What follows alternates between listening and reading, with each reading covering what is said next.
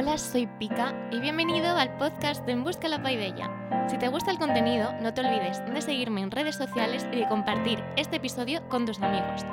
Un saludo y disfruta de la entrevista. Pues buenas tardes, Jessica, ¿cómo estás? Hola, Yasna, muchísimas gracias por, por invitarme a este espacio y nada, que estoy muy bien, muy contenta de estar aquí contigo. Sí, además es que es una entrevista para mí muy especial porque antes que nada te admiro muchísimo y todo el trabajo que has hecho con el TAP y, y además con la entrevista que vi de Karen Guerra, o sea, me, me, fascinó, o sea, toda tu trayectoria y además de eso es que eres la primera persona que entrevisto mmm, que está fuera del ámbito de la educación formal. Vale, vale, vale. Entonces es como algo como bastante más nuevo para mí. Y, y, no sé, para mí es súper, súper especial el, no sé, poder hablar de la danza, poder hablar de la educación no formal, porque al final es algo que para mí también es, no sé, importantísimo, ¿no? Sí, sí, sí, es muy, muy importante, porque influye mucho en la vida de las personas, o sea, además de... De, de, lo que es, bueno, obviamente los profesores del cole, de la universidad y tal, que te dan una formación reglada, pues hay profesores así como yo que, bueno, que te tocan ahí un poco el corazón por, por, por otra parte y, y, nada, que eso que cambia vidas totalmente. Y pues nada, me gustaría saber un poco cuándo empezaste a bailar. Pues mira, yo empecé a bailar cuando era pequeñitititita, tenía cinco años y estaba en un equipo de, de animadoras, de cheerleaders. Eh, mi hermano eh, jugaba fútbol americano y yo estaba en el equipo de, de, animadoras y bueno, eso fue mi primer contacto con, con, la danza, me encantaba, o sea, es que los castigos de mi madre cuando me portaba mal era, no vas a ir al entrenamiento, sí, sí, sí, o sea, era como, esperaba el momento del día para ir a, a entrenar. Y ese fue mi primer contacto con, con la danza, después de ahí eh, continué mi formación danza jazz, eh, he bailado salsa, hip hop, eh, folclore mexicano, he bailado de todo en mi vida, pero bueno, empecé a los cinco añitos. Sí. y mm, este, mm, esta inquietud por la docencia, ¿cuándo nace? Pues no sé, llega un momento en que no, o sea, como que no te das cuenta cuando, mm, cuando nace, pero es cierto que, o sea, yo recuerdo mi época de estudiante que siempre estaba ahí como al pendiente, como muy cerca de los profesores y eh, les ayudaba a lo que ellos necesitaban, a mis compañeros los ayudaba. Entonces, en, en alguno de los momentos, algún profesor cuando necesitaba, no sé, eh, que lo haga el grupo de la derecha y el grupo de la izquierda. ¿Quién me puede ayudar con el grupo de la derecha? Y yo me quedo con el de la izquierda. Y yo siempre estaba ahí como como apuntada para ayudar y tal, porque me gusta enseñar y, y, poco a poco mis maestros me iban pidiendo que si era su asistente en las clases y mm, pues tenía como esta inquietud también de, de la creatividad, ¿no? De hacer mis propias cosas. Si yo diera una clase, la haría así, así, así, así y tal. Entonces, bueno, fue surgiendo poco poco a poco, o sea, a raíz de estar todos los días metida en el estudio de baile, bueno, pues al final también es que a tus profesores los admiras un montón y es como, yo quiero ser como ellos, yo quiero hacer lo que ellos hacen, ¿sí? O sea, que es como mirar a alguien y decir, eso, eso es lo que yo quiero hacer. Y bueno, así fue como surgió en un inicio. ¿Y cómo fue empezar como profe de claqué? Buah, es que a mí, mira, es una historia muy graciosa porque yo tenía 17 años y claqué fue lo último que aprendí, o sea, de todas las disciplinas que yo bailaba, fue lo, un, lo último que yo aprendí. Entonces, pero te digo que es gracioso porque no es que yo haya buscado una clase de claqué. Yo siempre digo, es que yo no busqué el claqué, el claqué me encontró a mí. Porque yo estaba entre una clase, bueno, tomaba una clase de jazz, por ejemplo, no me acuerdo de lo que era, y mm, tenía una hora libre y luego pues tenía la clase de hip hop, digamos así. Entonces yo había una clase de claque entre medias y yo dije, bueno, me voy a meter a la clase de claque como para no estar aquí sentada esperando y para mi otra clase, ¿no? Y mm, dije, bueno, voy ahí. Oye, pues mira, la peor de la clase, o sea, no me salía nada, era un grupo que obviamente que ya tenía tiempo, pero aún así, pues tú cuando tienes muchos años bailando piensas, se me va a dar muy bien. La peor de la clase, horrible, o sea, era como... Entonces, eso hizo como que, que yo estuviera como, no puede ser posible que esto no me. Y a la siguiente clase estaba ahí, y a la siguiente clase estaba ahí. Entonces, ¿por qué te estoy contando esto? Porque a los seis meses de yo haber comenzado a, dar clases de, a, tomar, a recibir clases de, claque, em, resulta que la profesora que daba el grupo de las más pequeñitas de iniciación estaba embarazada y necesitaba un reemplazo y no tenían nadie que la reemplazara. Y fue como, pues venga Jessica, tú que ya eres asistente y ya sabes más o menos cómo llevar una clase y ya tienes seis meses bailando tap, pues ese grupo para ti. Mira yo, pero no, o sea, porque claro, me sentía muy cómoda en las otras disciplinas porque tenía muchísimos años bailando, por ejemplo, jazz, hip hop, em, salsa y muchas otras cosas, pero, pero tap mm, o sea, era una inseguridad y luego como para ponerme enfrente de una clase a, mm, a, dar yo la clase y preparar un programa para las alumnas y tal, era como, no puede ser. Entonces, claro, yo tenía 17 años cuando pasó esto, empecé muy pequeñita a dar, a dar clases. Y mm, entonces dije, o me pongo las pilas o me pongo las pilas, tengo que, o sea, por responsabilidad tengo que pues saber qué es lo que voy a enseñar. Entonces, pues nada, me puse a tope a, tomar mil clases, mil cursos, eh, busqué muchos sílabus por internet y los nombres de los pasos y técnicas y vídeos y tal y cual. Bueno, o sea, a partir de ahí fue todo claque en, en mi vida. Pero eso, empecé a los 17 años. ¿Y es difícil ser profesora de claque? A ver, es difícil, o sea, mm, no, no es difícil cuando algo, mm, cuando algo te gusta, porque al final es que lo haces con mucho cariño y con mucha pasión, que durante el curso escolar, pues hay épocas más difíciles que otras.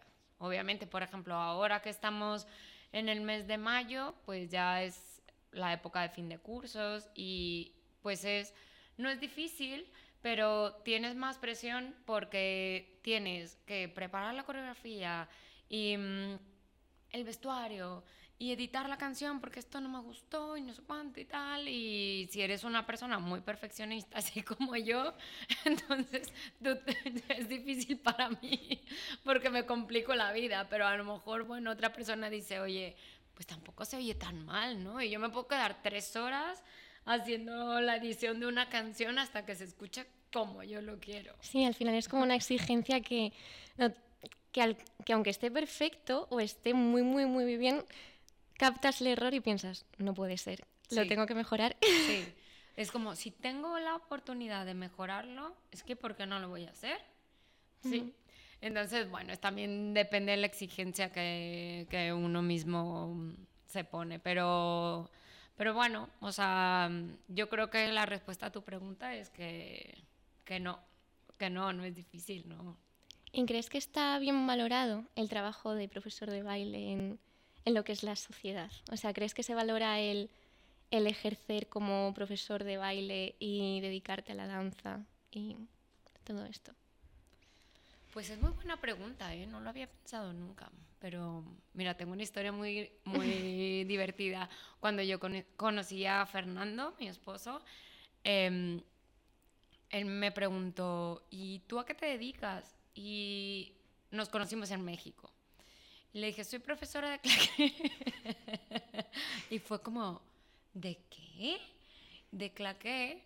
Y era como, O sea, él por dentro, o sea, luego ya después me lo dijo, no me lo dijo en ese momento, pero dijo, esta chica es que, o sea, ¿cómo puede vivir de eso? O sea, porque por, por, lo que tú dices, que la sociedad pues a veces, bueno, no lo has dicho, pero creo que tu pregunta iba por ahí, que muchas veces la, la, gente que se dedica a la danza y todo el rollo artístico y tal, si no eres muy, muy famoso, pues a lo mejor es como, ay, la típica frase de te vas a morir de hambre, ¿no? Sí. ¿Sí?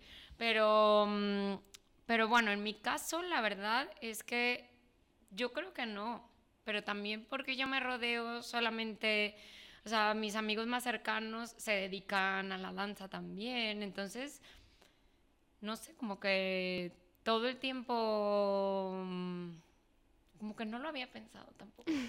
Sí, no, porque al final si te rodeas con gente que apoya esto y que... Y al final tus alumnos van a clase porque quieren aprender a bailar, entonces tampoco te juntas con gente que... Mm, exacto. Esto no me convence. Exacto, exacto, exacto. Y sí. ¿Por qué crees que sería importante aprender a bailar tap concretamente? ¿Qué beneficios puede tener una persona? A ver, mira, para empezar, bailar te hace feliz y está comprobado científicamente. ¿Vale? O sea, es como, es algo que te da placer y te hace sentir mejor. Esa es la primera, la primera razón. La segunda razón, pues porque estás haciendo ejercicio porque te estás moviendo. O sea, es que, y eso es saludable también. El claque en particular ayuda mucho como tienes que aprenderte combinaciones y ejercicios que son tan específicos y como tan milimétricos, em, ayuda mucho a la prevención del Alzheimer. Entonces, yo creo que eso y el equilibrio sería como el mayor beneficio que tiene el claqué en, comparación con otros con otro tipo de actividades de actividades físicas. Y bueno que mejor que o sea en el claqué es que estás además de que estás bailando te estás moviendo es que estás haciendo tu propia música es que son dos cosas sí estás bailando te estás moviendo pero a la vez tienes que estar controlando porque también estás haciendo percusión. Claro. Entonces tanto tienes que hacer que quede bonito y que no quedes como un pato. y además que, mm, que, suene bien. Que tiene que, eh, claro, claro, claro. Es que son muchos factores, o sea, porque en otro tipo de, de danza, que no les estoy quitando ningún mérito a las otras danzas, pero aquí el mm, como, como la cosita esta de que estoy haciendo música con los pies y si no voy como el resto de mis compañeros es que es muy evidente. Y, por ejemplo, en una coreografía que no sea de claqué, si uno se dio la vuelta para un lado y otro se dio la vuelta para el otro, y si se equivocó y tal y cual, se ve, pero no se escucha. Sí. ¿No? Entonces, bueno. Claro, y eh, luego si se escucha, pues como que chirría. Sí. ¿Y cómo, o sea, cómo organizas una clase de, de claqué? ¿Y cómo organizas la escuela? A ver, una clase de claque yo siempre la organizo, tengo como una estructura en la cabeza, o sea, te estoy hablando de una clase en particular. Mi estructura en la, en la cabeza son, tengo 60 minutos, pues voy a hacer 20 minutos de calentamiento y en el calentamiento siempre hago pues dos pasos básicos, intentando jugar también con progresiones rítmicas de que nota corchea, tresillos, semicorcheas y tal y cual, algo, mm, algo como básico con diferentes pasos. Después de ahí intento utilizar didácticas de movimiento, ya sea hacer lo que se llama cross the floor o diagonales con cualquier paso y luego ya los últimos 20 minutos una combinación ya sea utilizando los pasos que se han este, practicado durante la clase u otros ritmos que vengan en el programa. ¿Y mm, cómo aprendiste esta estructura de, de la clase? O sea, ¿es algo que tú misma has ideado o que aprendiste de algún profesor? Eh, es más o menos la estructura que se, mm, que se lleva en una clase de jazz. En tu, en tu clase de jazz haces el calentamiento, haces algo de centro, te vas a las diagonales y luego haces la... Haces una combinación. Entonces yo he seguido más o menos esa, esa estructura. Em, algunos otros profesores de, mm, de TAP no siempre usan lo que son las diagonales, pero bueno, si pueden meterlas, las meten también durante la clase. Pero no sé si, si en su estructura de clase esté como rigurosamente de que tienen que moverse. Yo porque me gusta que la gente se mueva de un lado a otro. O sea, no es lo mismo estar bailando en tu sitio a que ya te mueves y es como, uy, ¿ahora qué hago? ¿No? O al contrario, dices, ¡ay, mira, cuánta libertad tengo! ¿No? Entonces, que, que, es diferente la dinámica de, y la sensación que tienes en tu cuerpo cuando te vas desplazando. Entonces, yo creo que para mí, para mí es importante, entonces yo por eso siempre la, la incluyo en, en mis clases, sí. ¿En qué se necesita para bailar bien claque? Pues yo creo que muchas ganas. pues sí, porque, a ver, da igual, o sea, obviamente hay unas personas que tienen más habilidades que, que otras, pero también es cierto que las habilidades se van adquiriendo. Entonces, con, o sea, con la práctica, pues tú vas a poder ir mejorando. Hay gente que es súper rápida al pillar los movimientos de los pies. Pero a lo mejor el ritmo les cuesta un poco. Bueno, pues ya tienes una cosa, ahora te tienes que enfocar en la otra. Y la única manera de, mm, de mejorarlo es con horas de estudio. O sea, de, con horas de ponerte los zapatos. ¿Y crees que, o sea, el profesor que sea bueno o malo puede hacer que el alumno aprenda mejor o peor, también dentro de la disciplina del claque? A ver, es que yo creo que también mm, lo de los maestros también depende mucho de, del alumno, ¿no? Porque, por ejemplo, hay profesores que hacen mucho clic con unos alumnos, pero con otros no.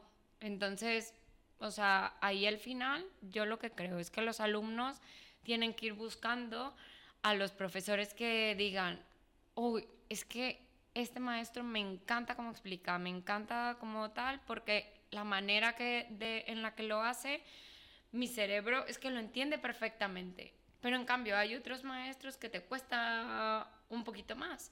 Entonces, entonces tú también, o sea, aquí nosotros en la escuela pues tenemos la, la ventaja de que tenemos a cuatro profesores.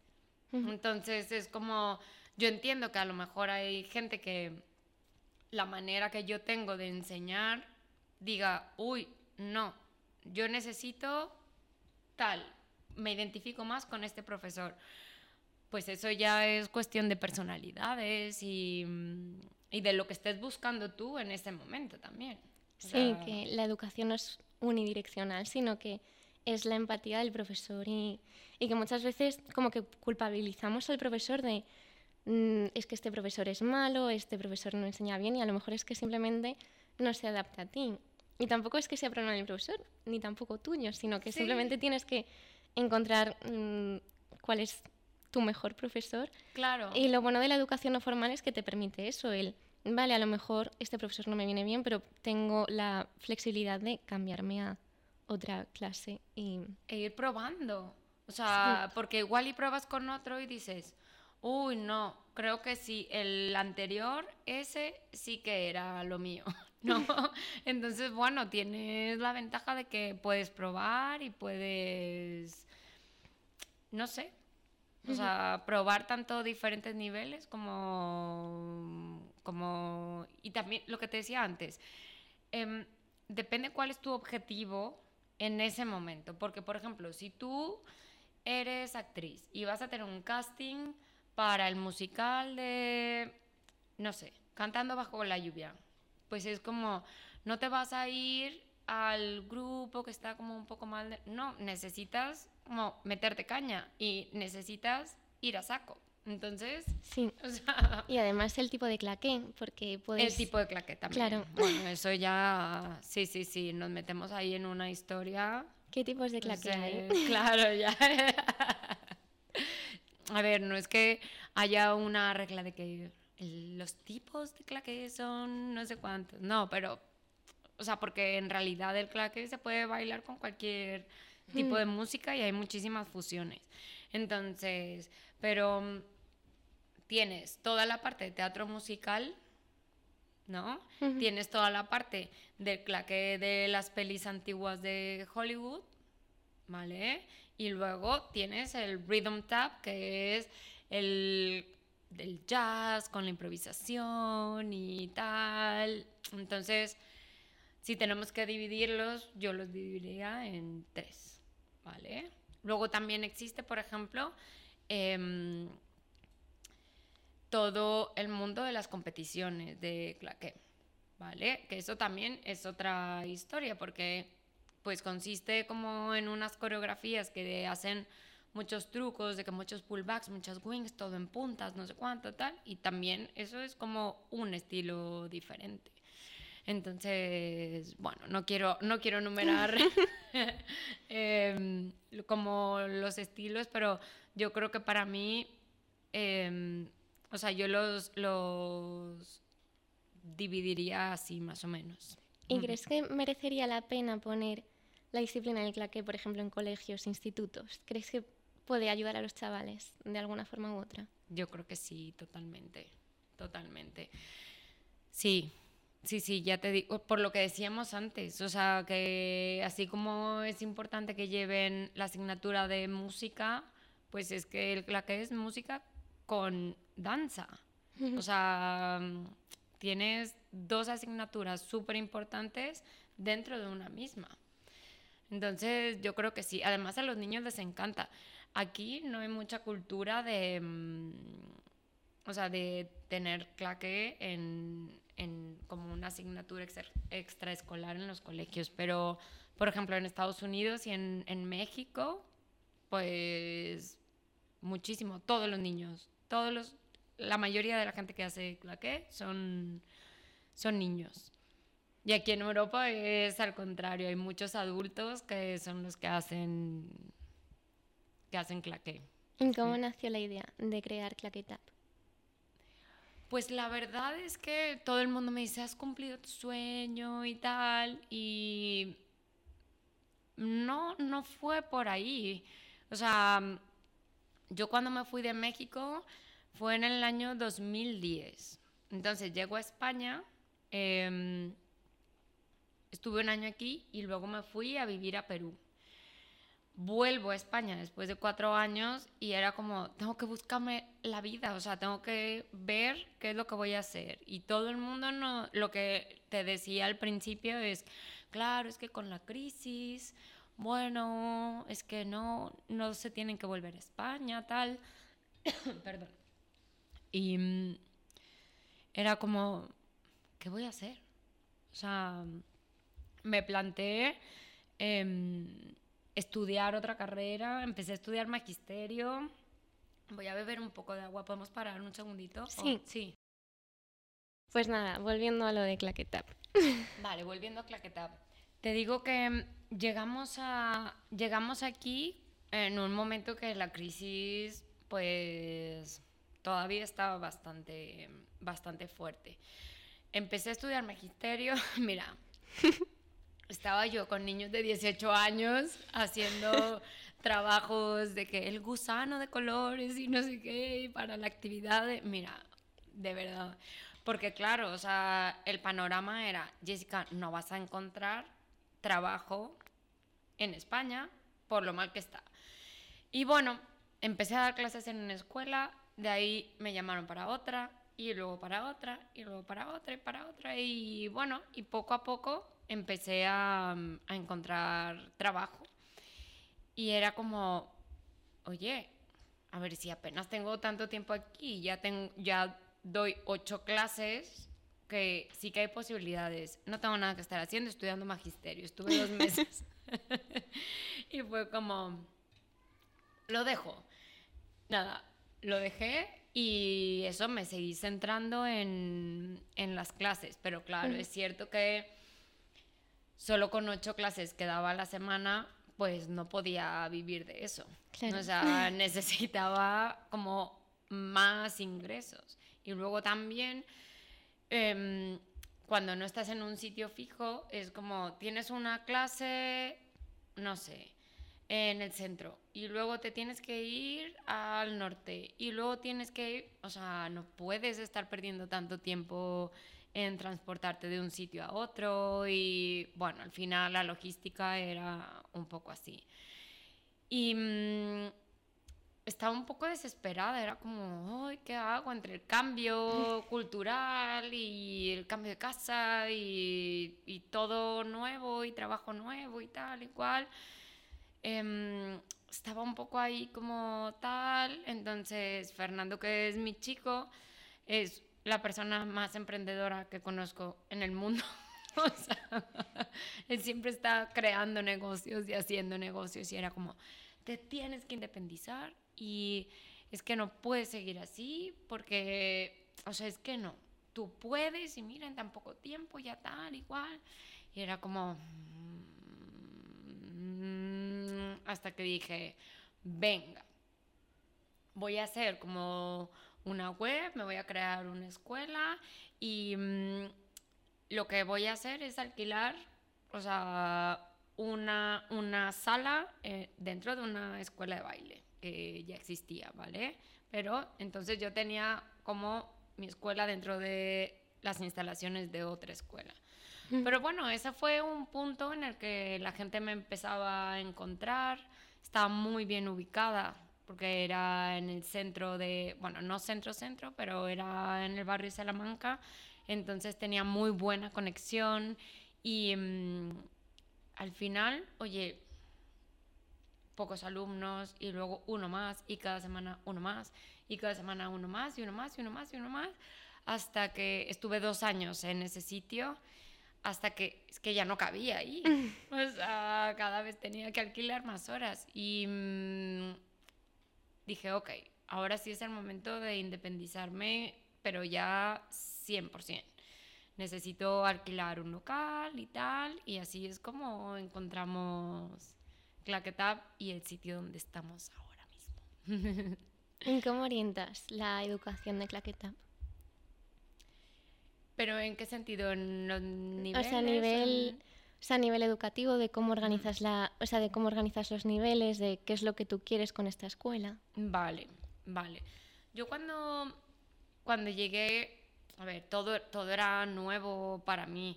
Yo, mi, mi formación y toda la experiencia que yo tenía de, como profesora de claque era con niños. O sea, yo le daba clases a niños desde dos años y medio hasta 15 mm, años más o menos.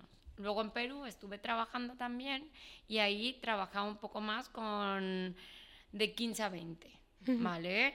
Pero al final es que era gente joven que mm, con formaciones de teatro musical y tal y cual y quieras o no, las clases pues no se podían enfocar igual. Llego aquí a Madrid y me encuentro un panorama totalmente distinto.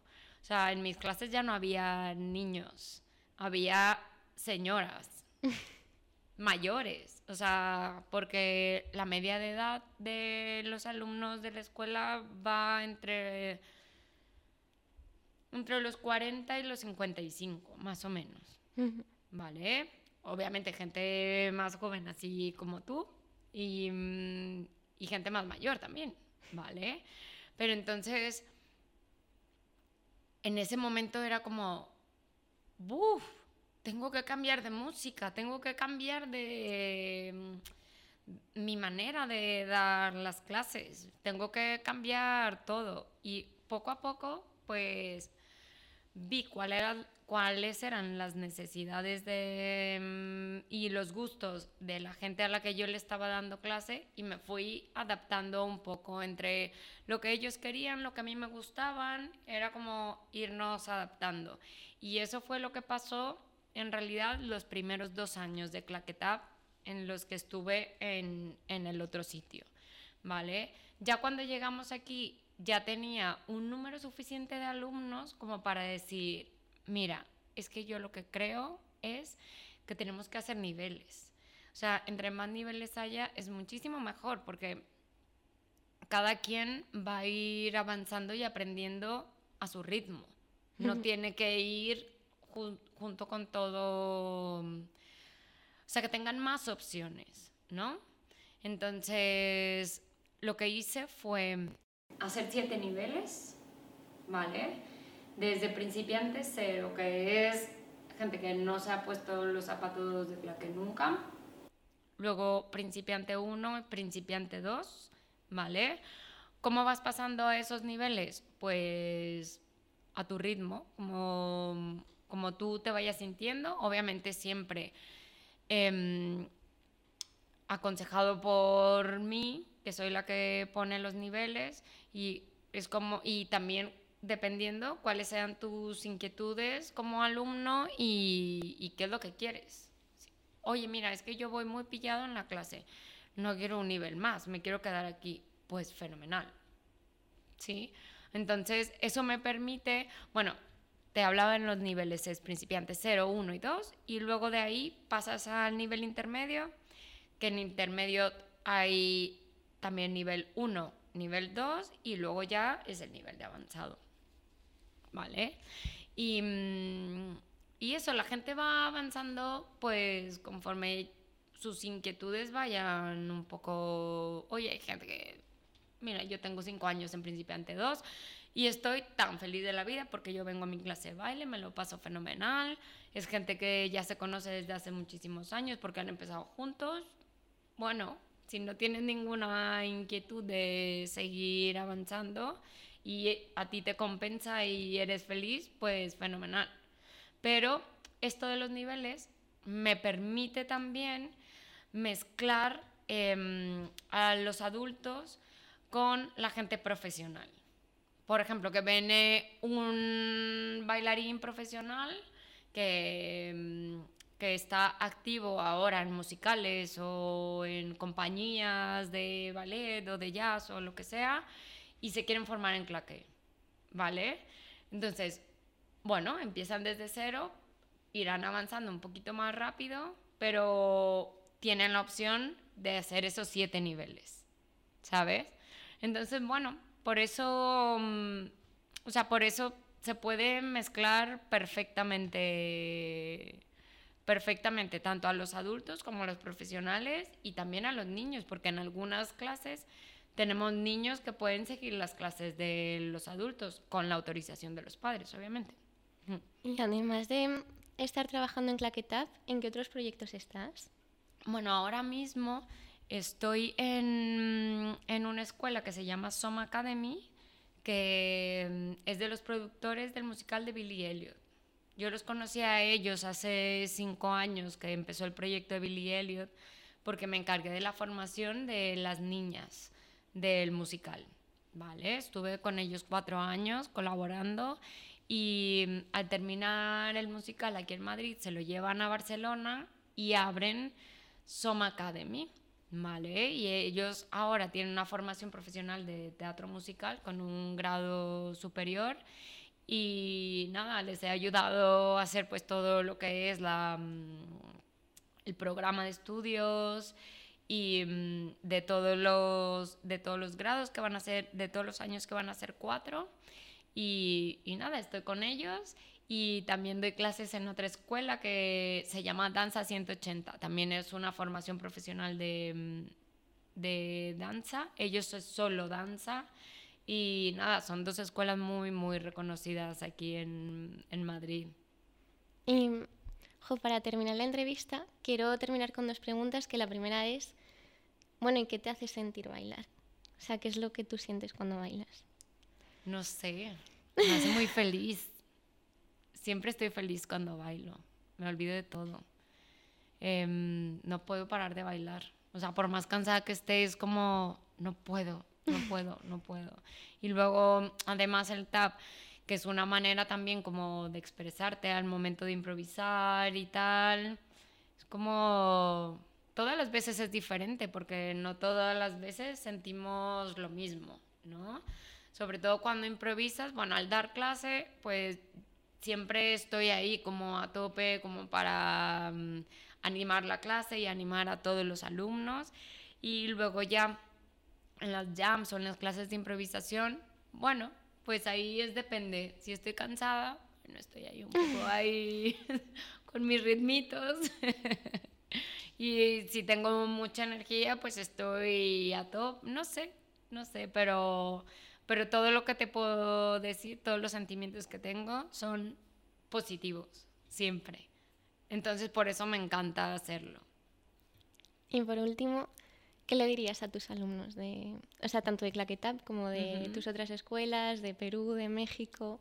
¿Qué les dirías? Ah, pues les diría que, que no dejen de bailar tap, que no, debe, que no, que no lo dejen nunca, porque además de ser una disciplina muy bonita, pues es una de las pocas disciplinas que puedes hacer ya hasta que te mueras, hasta que seas muy mayor. Entonces, bueno, todos los alumnos que he tenido siempre, la mayoría son como gente que, o sea, que se engancha muchísimo con, con el claqué. Y yo lo que les diría es que, que practicaran, que practicaran mucho y practiquen solos, porque es la mejor manera de practicar, porque es cuando te escuchas. Es la hora de la verdad. Pues nada, ¿cómo te apetece despedir esta entrevista? Pues nada, agradeciéndote por, por el espacio, por tu tiempo y mm, mandándole un saludo a todos mis alumnos de México, de Perú, de Claquetap, en Madrid, de todas las escuelas que doy clase y, y nada más. ¿Tú quieres agregar algo? Pues nada, que muchísimas gracias, Jo, que el placer es mío. pues nada, nos despedimos. Muchas gracias.